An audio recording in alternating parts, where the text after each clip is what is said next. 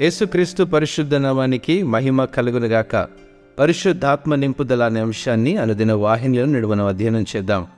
యశ్య గ్రంథం నలభై నాలుగవ అధ్యాయం మూడవ వచ్చిన ప్రకారము నేను దప్పిగల వాని మీద నీళ్ళను ఎండిన భూమి మీద ప్రవాహ జలములను కుమ్మరించెదను. నీ సంతతి మీద నా ఆత్మను కుమ్మరించెదను నీకు పుట్టిన వారిని ఆశీర్వదించెదను.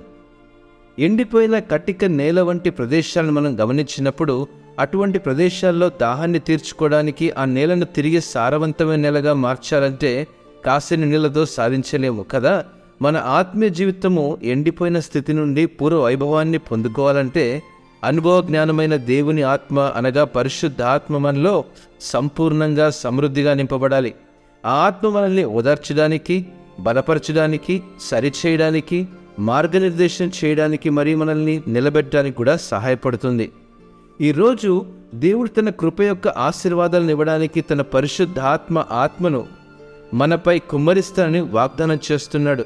ఎండిన నేలను పునరుద్ధరణ చేసే నీటిలా ఆయన తన ఆత్మను మనపై కుమ్మరిస్తాడు. నేను అంటాను ఆయన మనకు తన కృప యొక్క ఆశీర్వాదాలను దయచేస్తాడు. అందులో దేవుని ప్రేమతో కూడిన ఆశీర్వాదాలు దాగి ఉంటాయి.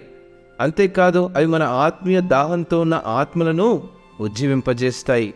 ఆయన మనకు తన ఆశీర్వాదాన్ని ఇస్తాడు అది జీవనదిలా పారుతుంది.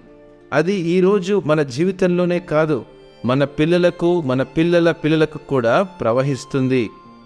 ఆధ్యాత్మిక సంతృప్తి మరియు పునరుద్ధరణ అవసరమయ్యే వారికి తన కృపాశీర్వాదాలు గొప్ప ఓదార్పును కలగజేస్తాయని దేవుడు ఈరోజు వాగ్దానం చేస్తున్నాడు.